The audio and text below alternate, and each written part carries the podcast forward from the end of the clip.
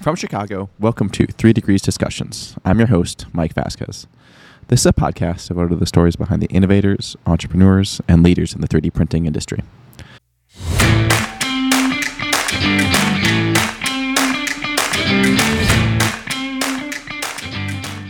Our application portfolio for additive is a lot of land-based and sea-based radar systems. And then there's obviously the missile and you know airborne type of applications uh, in that in that domain. So right now we're really focused on we're focused on both of them, but we're we're the closest to going over the goal line with the land-based type of radar system. That was Travis Mayberry. Travis is the technical area lead for additive manufacturing at Raytheon Missiles and Defense. He's been with Raytheon for 13 years and recently graduated with his doctorate in mechanical engineering from Southern Methodist University through the Raytheon Advanced Studies program while working part time. He has a background in design, thermal systems architecture, and metal additive manufacturing. He currently leads the additive manufacturing internal research and development efforts for Raytheon Missile and Defense and is involved in a number of cross Raytheon efforts in additive. He's presented over 60 technical presentations internally and externally and holds 13 patents and four trade secrets with Raytheon. Before we get started, head over to www.3degreescompany.com and subscribe to the podcast, where you can listen to the show anywhere you download your podcast, including Spotify, Apple, Amazon, or Stitcher. Also, if you or your company are looking for materials, qualification, or general additive manufacturing support, reach out to the 3 Degrees team through our website or via email at info at 3degreescompany.com.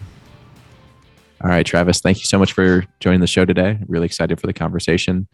Um, I like to start all these uh, episodes with kind of the history of, of who I'm talking to and going all the way back. So um, maybe tell us a little bit about where you grew up, um, kind of what that was like, and and maybe some of those early days getting you on the path towards manufacturing and engineering. Yeah, absolutely. Thanks for having me on. Um, really excited to to talk to you today. So I, I guess if I were to go back and kind of what got me started down this path, I um, it's it's it's always complicated, right? It's different for everybody. I I I'm I live in Texas. I grew up in Texas, um, born in the Dallas area, and um, born here.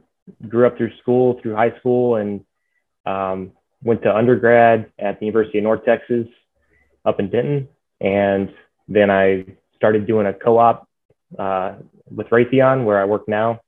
Um, have worked here for the past 13 years, and um, after I started full time, I went back uh, and got my master's at SMU uh, while I was working. And uh, long story short, I, I just graduated with my doctorate last December and December 21 from SMU and mechanical engineering and um, worked at Raytheon the whole time. So it's been a, it's been a long road uh, to get here, but it's, it's really funny when I look back at kind of what I wanted to do as a kid. Um, I think that I, I always kind of wanted to build something that I could, you know, put my name on and, and point to it and say, I made that. You know, that's that's something that uh, that I helped. I was a part of, and I think I get that uh, being a mechanical engineer. I think originally I wanted to be an architect and go to you know UT or something, and that's the University of Texas, by the way, for anyone out in Tennessee who thinks that UT is University of Tennessee. But um, you got your big quarterback coming next year. So yeah, yeah, no, I know. But um, I thought I wanted to go there. Uh, you know, life had a different path for me, but my attitude's always been, you know, life's what you make it, make it good.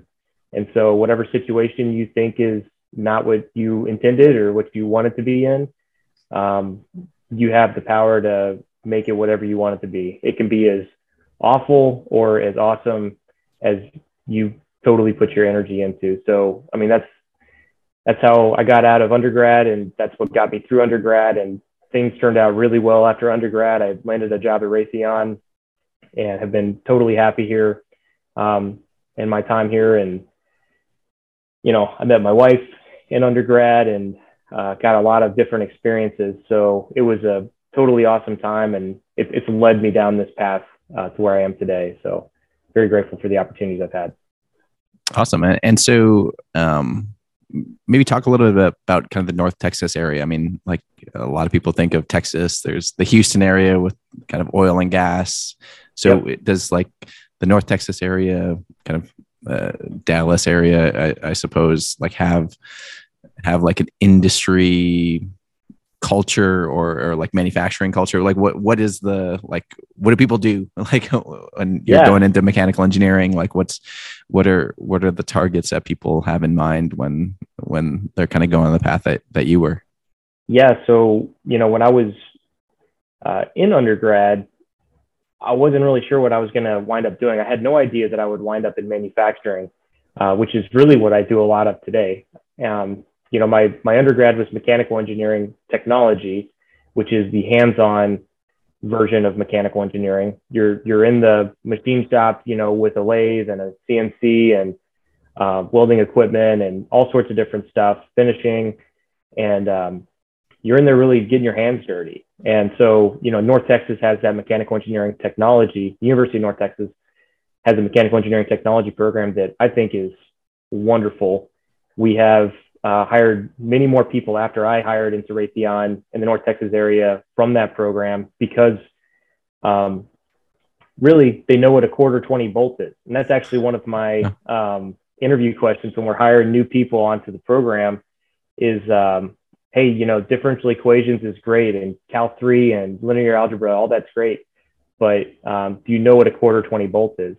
And if they can say what the quarter is and what the 20 is, that's the outside diameter, by the way, and the pitch of the threads. But um, if you, you know, to know that level of detail, I, I learned that at North Texas and um, it helped me be successful in my job uh, today. So I didn't really know I was going into manufacturing. I thought I was going into mechanical engineering, you know, a lot of the design stuff. But it turns out once you get into the design stuff, it doesn't matter how good you are at math.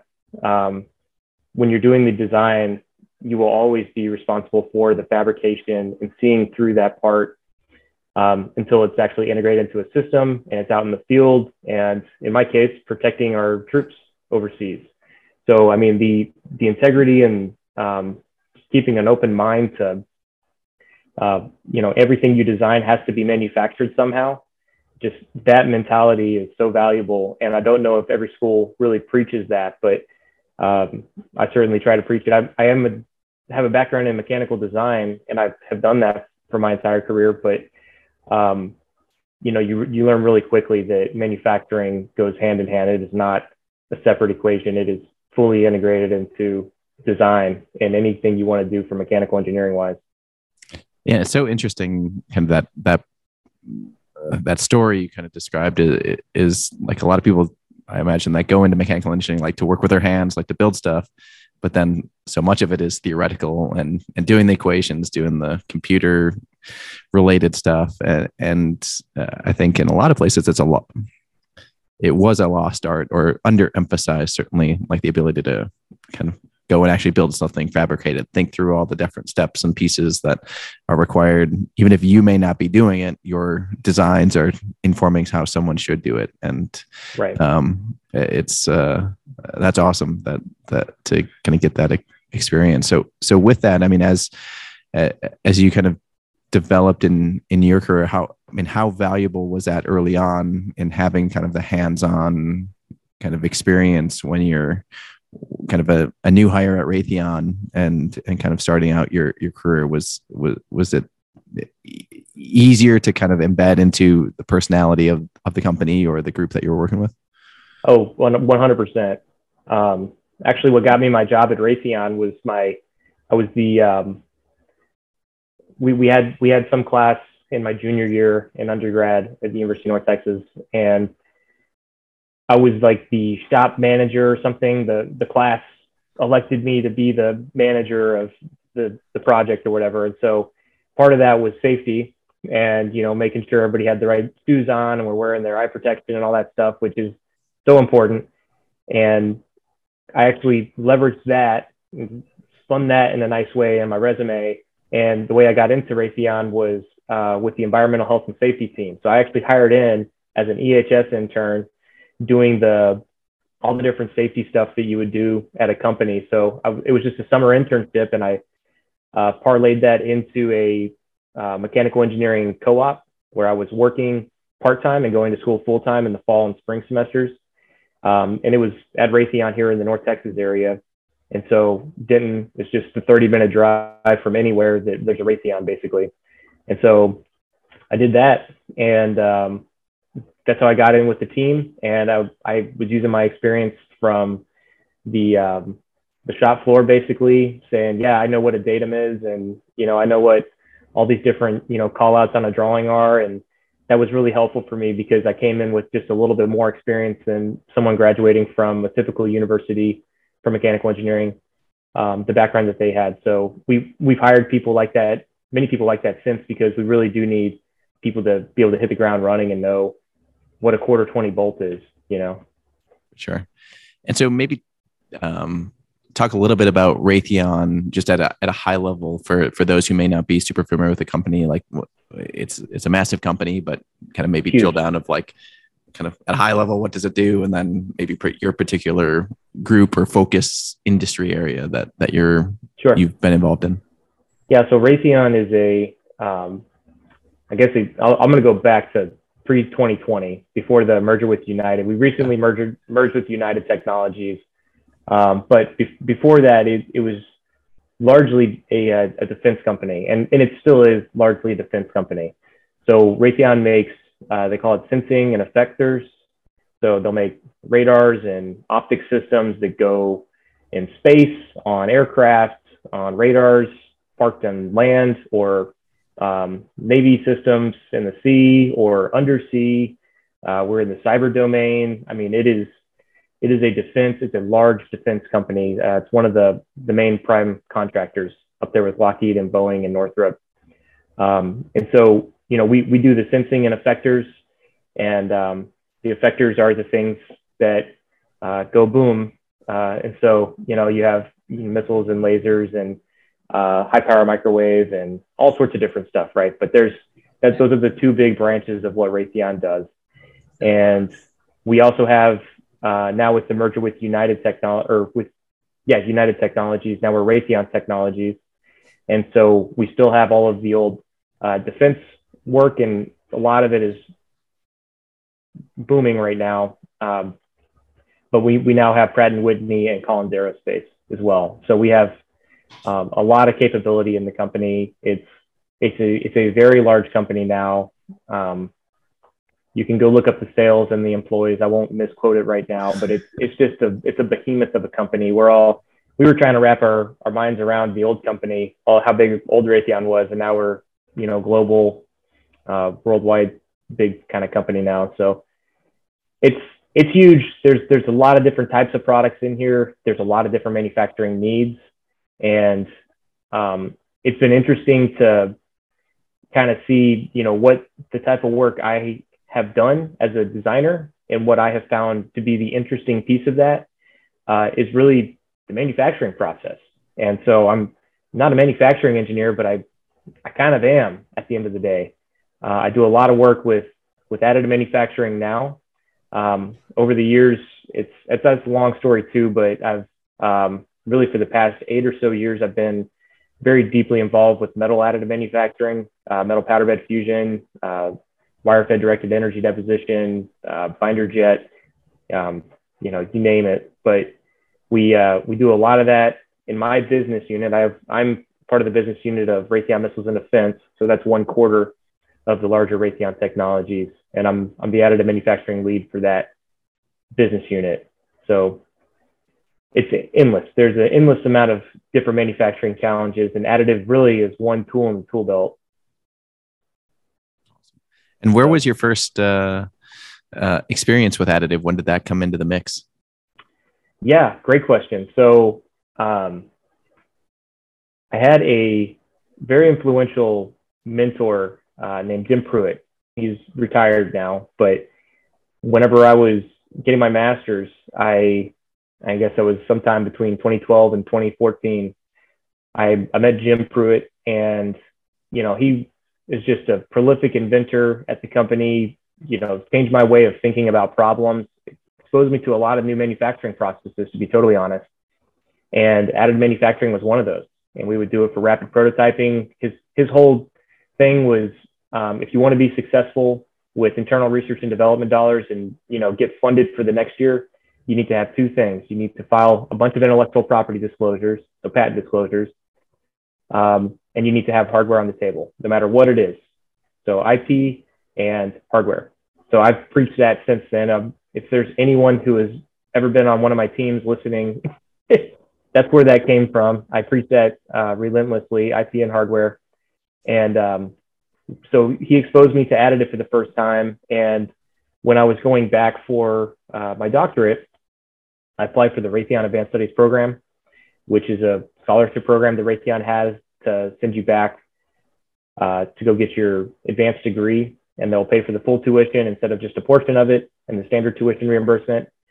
And they, uh, they'll also give you time off to go back to school. So they'll actually give you a charge number you can, you can charge out to um, for up to half time if you're going to do work study. So, so as I was going into that program, it's a long application pro- process. I didn't think I was going to get into it, um, but I told them I was going to go research additive manufacturing um, for my doctorate research. And um, as anyone who's been through a doctorate knows, it's a it's a long and windy road. And so we ended up not doing that, but that's what got me sold into the program. And we, I guess, what I was doing for the other 20 hours a week. So I was 20 hours a week at school and 20 hours a week at Raytheon.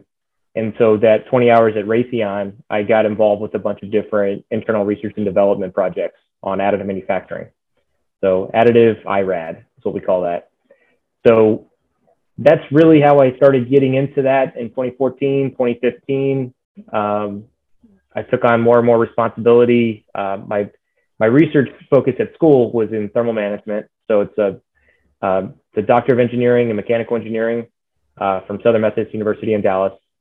And my, my research focus was actually uh, in the thermal track for um, my research area was oscillating heat pipes. If anybody knows anything about an oscillating heat pipe, I, I know a little bit about them um, over the past seven years. So uh, that's actually what my research ended up being on. There was nothing additive about it, um, though it's certainly feasible to go uh, additively manufacture an oscillating heat pipe.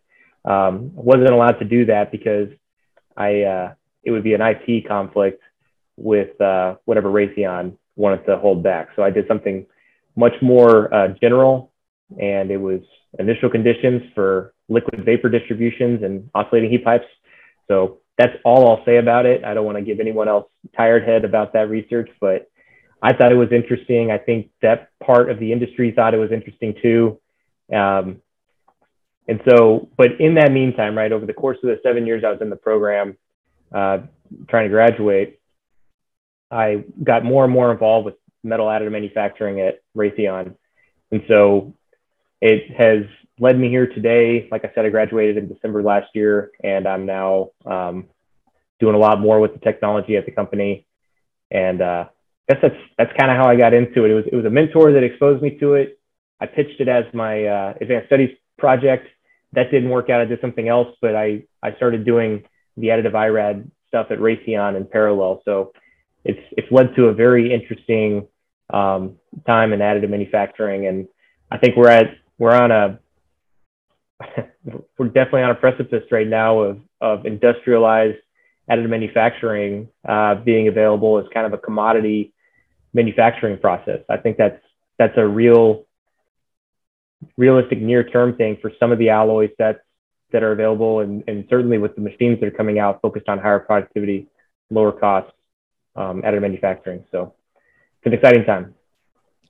Sure. And so maybe talk a little bit about I've got kind of two threads that I want to pull on a little bit here with with with that answer. So the first one is being Raytheon's a huge company, as you mentioned. Um, I worked for a little bit of time at um, not a similar size company, but like a big company, 3M. And and one of the things that I kind of observed is that it's very easy to kind of get in your own silo and kind of not necessarily get lost, but like, hey, that's your lane, and you're going to kind of see that particular lane. But like, there's such a big behemoth of other stuff going on, and like, so finding the nodes, like it sounds like you did with Jim, who has had experience a lot longer than you in it, but but also would be able to see maybe that 30,000 foot view is like, here's how you actually move the ball ahead in a big company because I, I, think oftentimes that's people's complaints about um, large companies or even companies in general is like they're not good at yeah. making decisions right and so it sounds like early on you were able to figure out like okay what are the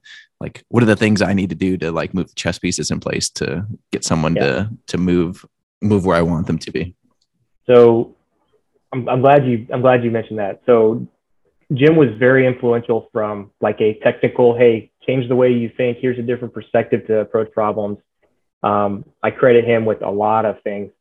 The person who is the chess master, like you're talking about, is a lady named Mary Herndon. She's a senior engineering fellow at the company now, um, and she she I credit her solely for helping me get into the advanced studies program, getting involved with the additive manufacturing community, and um, really graduating. She, she's been at my side for this entire time um, since 2014 or whatever. It, has been it's been an incredible journey with her. Um, she is she is absolutely the person that helped me navigate all that because it is such a huge company, and you have to. I know people approach problems in a different way. Some people want all the details first, and then they can understand the big picture. Some people want the big picture first, and then they can go find the details.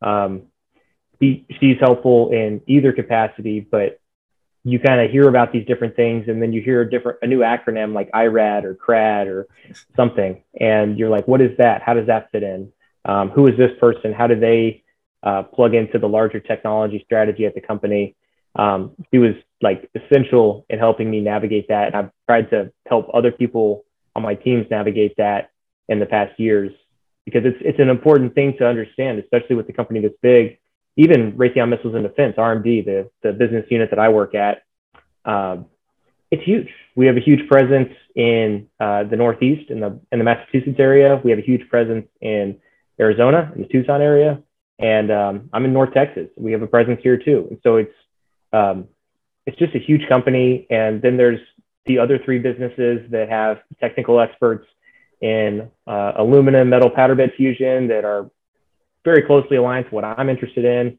and they have different perspectives and experience. And so it's it's trying to to navigate all of those different pieces and making sure that um, you're talking to people to get input on your project, but also that people are aware of you so that they can ask you questions whenever they need it, right? Because it's I think we had a one of our CEOs uh, a long time ago. Um, they said if Raytheon only knew what Raytheon knew, think of think of you know the power of that and and that's that's all the the the essence of that is you know if we can introduce each other to each other um, and have a network of people to talk it's it's just a it's a exponential function of learning right so i think the additive community within raytheon um, and raytheon technologies now they they do a really good job at that we are we are very well plugged in with each other. We we know what each other are doing. Um, we merged in 2020, and we're still learning about each other, and we're still trying to make it out to whatever site in whatever state, and um, you know ask questions and get plugged in. But it's always a it's always a learning opportunity. And and on that front, I mean, uh, the ability to balance doing uh, a PhD and working full time. Can you maybe just walk us through like what would your typical week look like in terms of how you manage your time and and and what you were doing, kind of trying to balance both of those? Yeah, I um, actually saved off some of my old schedules just because it was so ridiculous, like studying for the qualifier exam and then going to some IRAD tech review for you know our, our tech directors, and um, you know it was it was pretty incredible. But I think that it was it was good practice for me to establish hard boundaries for my life, and so it was it was very much I am going to be at work from however early in the morning I need to until about 11 o'clock or noon. And then I'm going to leave my computer at home, leave my work phone at home. Maybe I'd take my work phone if I really needed to, but I was going to physically move to the lab on campus or go to the library if I'm, you know, in coursework or studying for qualifiers. Um, but I will physically move somewhere else where I'm not at my desk, able to just just check that email, or I'm just going to finish this report. um, or whatever it was that could really wait until the next morning. But to, to draw that boundary and say, I'm going to go over here and do this for the next however many hours into the evening that I need to go do it. And um, my wife is, I absolutely love my wife. She was, she was very understanding through all of that, but certainly sick and tired of it by the end. Um, but I mean, it was, it was hard. It was hard to have that kind of boundary, but I think I've, I've taken some of that experience back into my life now and say, um, you know, I'm, I'm able to still draw those boundaries for, for work, right? I, I will start as early in the morning as I need to. That's no problem. I can set an alarm, but when it comes to like five o'clock or whenever we're going to be uh, wrapping up for the day, I need to go make dinner or we got plans with friends in the evening. Um, I carry that boundary mentality with me today to say, I'm going to hang it up today. This will have to get done tomorrow. And I'll wake up at 3 a.m. I don't care, you know, but this is, this is my life and I got to have those boundaries. So it was practice in that regard, I guess. Yeah. And, and avoiding this distraction of whether it's internal Raytheon emails while you're doing lab work. And it's a, yeah, it's a, it's totally. a good skill. I mean, like it's uh totally it, it's so easy these days with all the different options and devices and websites that people have, not to mention well, working work from email, home. right? Working yeah. from home. I mean, that is, yeah. It, it was it was perfect training for that because I worked from home before we were working from home uh, for COVID. You know, I I've had years of practice of keeping that boundary strong. So it's um it's been good and it's um you're never perfect, right? But it, it's definitely good to you know shut it down, turn the screens off and you know put it away just just walk away don't walk by don't leave your email up but that, that, that can be a hard thing to, to figure out at first i'm sure it seems like you've done a really awesome job at like as you you stayed at Raytheon for a number of years now, um, and and finding different ways, different groups, different challenges along the way to kind of continue to build your your own career. So, do you want to talk a little bit about kind of what your mentality is or kind of maybe just any advice that you would have on like someone's in a in a considering a, a large company and and maybe a little bit concerned about kind of like how do i kind of eh, get up the chain because it seems so daunting right? Like it's there's a mountain of people and different groups and and things like that. Like what what sorts of of insights might you have on kind of how do you build a career that's exciting and, and challenging for you in a in a large company yeah, that's that is a daunting task. Um, and that's something that I struggled with for a while too. Was man, how do I how do I get there? You know what? I want to be a fellow. I, I'm I'm going to be a fellow. That's my mentality. Is I'm going to be a fellow, and it's it's you know. So what's what, a what's a fellow for those who might like? Yeah, yeah. A, a, fellow is um, it's like you're you're like the one or two percent in the engineering community. You you have been recognized um, out of your peers as an expert in that technical field. And so they will mint you a fellow. And it's it's it's just a it's a really neat honor. You get different kind of work. You're you're the person that people go to for a given problem and given uh, technical area. So it's just a, it's a really neat thing that I think a lot of the major defense contractors at least uh, do. And so it's a uh, it, it's a really neat thing. So you know, how, how do you promote? How do you put yourself in a position like that? Um, my advice would be to really just understand that you can do whatever you want to do. And that's as simple as it is. I think that, and I, I tell the new hires this, and they probably don't need to hear this, you know, on day one, but um, you know, look, we hired you in as a mechanical engineer. You're going to do designs and drawings for this radar system and that's going to be awesome. But hey, in like four or five years, you're probably going to be sick and tired of it. You're going to have some some bureaucratic stuff in front of you that is just cumbersome. You don't want to deal with it anymore. Realizing that you can go find an IRAD project, this, these R&D projects, they're out there. These people are out there. There's a whole innovation community. I don't care what company you're in. There's an innovation community. You can plug in with them. And I didn't know that until Mary Herndon showed that to me. Um, Jim Pruitt taught me how to think. Mary Herndon showed me where the people were and you know where the projects were and how to get involved, how to introduce yourself, um, how to be responsible for your work.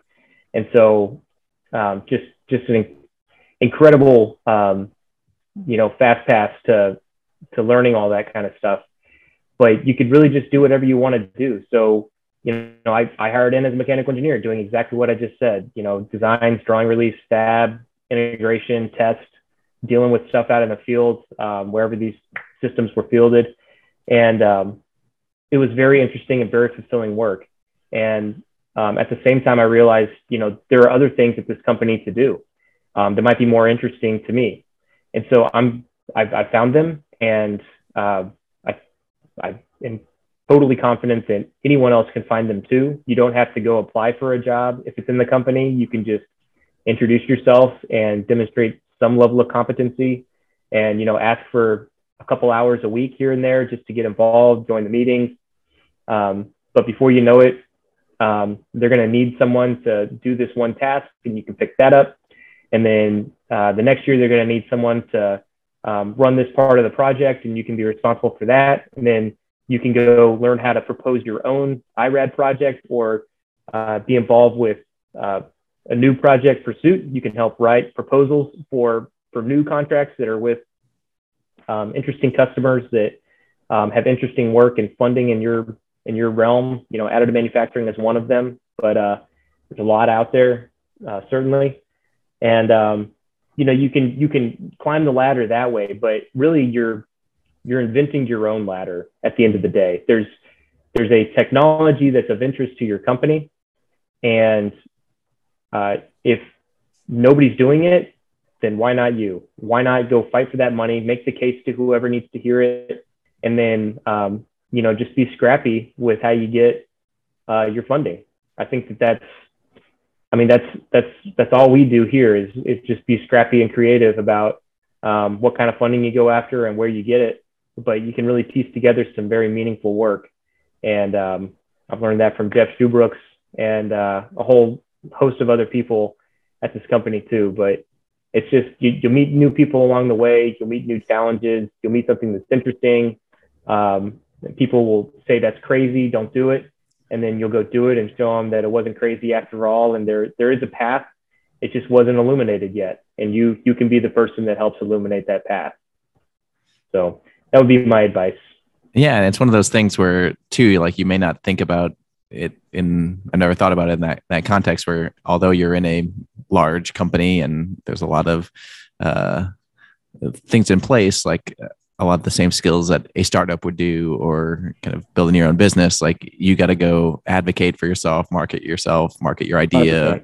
pitch it do all the ROI and why is this important and and kind of convince others to do it. So you're as an engineer, you're always always trying to kind of do a lot of that that same thing, I've, regardless of whether it's a big company or a small company.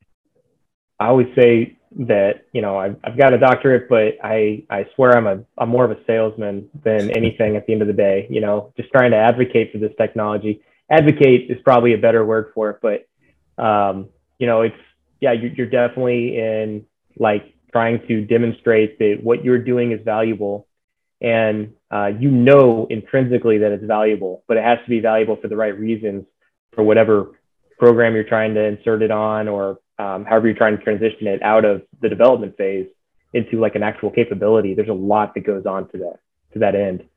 So uh, it's it's a journey. It's it's going to be different for everybody, but you can definitely um, yeah, I mean, your career is what you make it. Make it good. You know, make it interesting. Make it something that you want to do. You have the opportunity to be an entrepreneur at a large company. So you're you're in like this ocean of a company, like like a Raytheon or or a Lockheed or or Boeing, right? There's it's endless the amount of people and expertise that are here, but at the same time, you can be in charge of creating your own um, you know your own little pocket of expertise, your own pocket of um, something that will benefit the larger company, but nobody's looking at. And um, what what I tell the new employees too is that you know there really aren't any rules either. There there certainly are rules, but you know a lot of them are not hard and fast rules. There's there's always a reason or a justification you can you can apply to go do something that you want to do if you can justify it the right way. And so, you know, I would challenge them if there's any reason that they're saying they can't do that, um, or nobody wants that, I would I would just inherently challenge that and want to really sit down and talk through it because um, it takes a lot to compel me otherwise on that topic. I think I think you can really do whatever you want to do at the end of the day. Absolutely.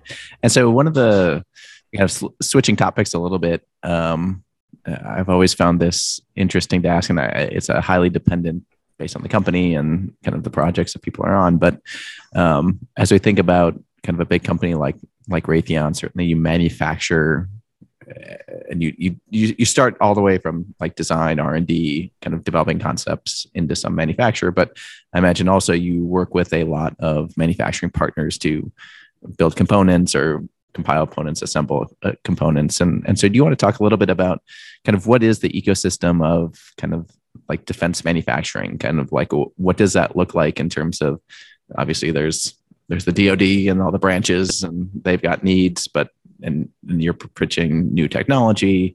There's small manufacturers that have to to build some of that, or medium sized manufacturers, and and kind of what does that ecosystem look like? Maybe just in in terms of of your context and and what you're doing on the additive side.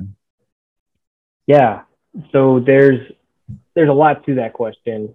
Um, and so just with respect to additive, maybe, um, you know, we're, we're at a point right now where we have a relatively firm understanding of what it takes to have a good quality additive part. And I, I will say that I'm I am speaking for Raytheon Missiles and Defense, and so our um, our application portfolio for additive is a lot of land-based and sea-based radar systems, and then there's obviously the missile and you know airborne type of applications uh, in that in that domain. But right now, we're really focused on we're focused on both of them, but we're we're the closest to going over the goal line with the land-based type of radar systems, getting additive into those systems. And so, you know, the reason that's really close is because um, there's a high quantity of those parts, and we think the metal laser powder bed fusion has um, some good legs in that regard. Uh, we think we can make a good cost case if the productivity of the machines and everything is is um, is appropriate, and the environment for a land-based system is relatively benign. It's not airborne. We're not launching it into space. We're not uh, flying it at you know you know Mach whatever speeds or anything, and have to deal with all this high temperature and vibration profiles. Um, we make this, and we we have to go fly it over to wherever it's going to go, you know, sit, and then it sits. So like the the the most shock and vibe you know profile it's going to see is like on the C130 getting into theater or whatever, um, and then outside of that, it's just kind of kind of sitting there doing its thing. So um, yeah, cold plate heat exchangers, that type of work is um, really good for that. We're looking at aluminum, so we're we're really trying to just figure out this domain. Um, we we've proven that the technology is technically viable, so that means that we um, we know it works we know how to print it. We know, you know, for, for like a heat exchanger, right? It's, it's not going to leak. We know um, how to design fins and cores and all sorts of stuff inside. So it's a, a we, we understand it's, it's technically viable, but where we're at right now is trying to get the cost story to where it's going to be very competitive with the um, traditional processes like brazing and all that. And so I think when we when we get to the point where we start um, transitioning this into high rate serial production, which is absolutely our focus. Um, we're talking many, many, many systems, um, many units in each system, um, but it's it's it's substantial. But we're we're getting there, and um, I think when we get to that point in the next few years, we will be um, really we're starting to engage with the supply base right now, the, the manufacturing supply base for additive manufacturing, and um, talking to uh, different vendors that have different size machines, different productivity machines, um, and just making sure um, we're aware of everybody. We know what the capabilities are across the industry, but I think the strategy um, will always be uh, to do a make and a buy. So to have some kind of internal capability where we're doing it, we're still we have our hands on the technology, we're learning, we're improving, but then also uh, leveraging the industry supply base and buying that technology too. So it's maybe that's the answer to your question, a long-winded uh, answer to your question, but I think it will be a make buy and mostly mostly a buy for the high volume type of production. Right on.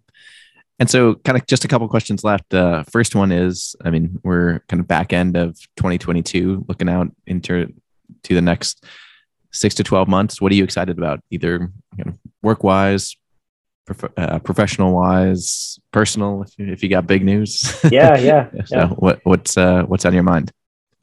I think uh,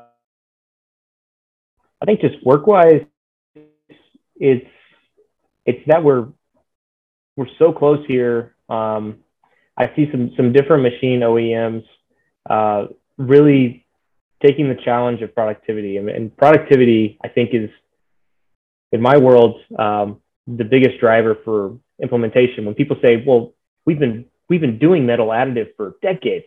Why isn't it everywhere? You know, why is it taking so long?" Um, even within our own company, they're like, "Haven't we been investing in this for years? Why why aren't we there yet?" Um, I think the biggest barrier is cost. And the way you beat cost down is by improving your productivity. And productivity means more, in my case, cold plate heat exchangers off of one printer in a month. So if you can quantify that and say, I can get X number of these cold plates off of a printer um, in a month, and you know, I look at a higher productivity machine that can double, triple, quadruple, 10x that, then the cost per part goes down. Just the whole, the, the entire business case changes, right? If you can get 10x of the of those cold plates off of a, a single printer in a month, the what is the machine cost? How how long do you depreciate that? Um, you know, what, what does that add to the cost of your part? How many machines do you need, right? How many less machines do you need over here? it drives the whole business case, right? And and how you bill out your your your labor, your touch labor, and uh, your machine cost, right? And this this is all anybody who is at a company knows this kind of stuff, but it's it's like the basics of making a business case um, around the technology become much easier to swallow when you have these high, high productivity machines. So I think that the the innovations going on with the OEMs right now is extremely exciting. I'm I love that they are listening um, to industry on these needs. I think um, you know thicker layers will increase your productivity, right? Faster scan strategies, more lasers, higher power lasers, new materials, new alloys, right? Um, we're still working with the old alloys, so to speak. I think I heard uh, someone last week talk about that, and um, it's the old, the original uh, additive alloys that are out there right now. But I think as we as we keep going forward, that's the most exciting thing for me is that we really are on the precipice of having high productivity machines and that is going to drop the cost substantially for this technology. And we are going to see a huge explosion of adoption with the technology because the, the, we've proven to ourselves we can do it. We've proven that we can make a heat exchanger. We've proven all sorts of different things to us, but it dies because it's, it's too expensive and nobody wants to talk about that. It, it just is too expensive. So maybe for the niche applications for aerospace and space, um, where it's you know onesie twosies kinds of stuff. They can deal with the higher cost and they get a weight benefit, so it's easy to justify any kind of investment or cost costs uh, in that case. But for our land-based radar system, we're talking about like commodity processes. We're talking very low dollar values, and so we need to have some kind of um, change in our mindset here of you know how do we get that cost out, and so that we can realize this technology in a whole new suite of domains where it's not the niche applications, it's the high rate serial production application. I think that's what I'm the most excited about. We're right there. Awesome. And so, last question I've been asking this uh, since episode 100 now is um, do you have a book recommendation? Uh, something that's been impactful for for you and business, personal, whatever it may be. Yeah. Um, so I think that that book, it's a short story, um, but going back to Jim Pruitt, right? Very influential. He, um, when I was d- debating whether or not to go back for my doctorate, right? This was kind of a crazy leap for me to even go apply for this, to think I could do this. Um, seven years later, it happened, but he, he, um, I was kind of at a crossroads in my career. I was gonna, I was gonna go do this, I was going to get into this program and go back part time and start doing my doctorate, um, or I was probably going to leave the company and go do something else. It was I I had kind of seen what my work was going to be um, for the next 10, 20, 40 years, and I was like, yeah, I can do it. It's it's it's satisfying just in what the mission is, um, but I I would get very worn down because it was a lot of it's new new applications, but it's not new um, new technology, right? Stuff that people haven't already done. And so um, I was at a crossroads, and Jim Pruitt gave me a short story, and it, it was called uh, Jonathan Livingston Seagull. And it's a short story about uh, the seagull, Jonathan.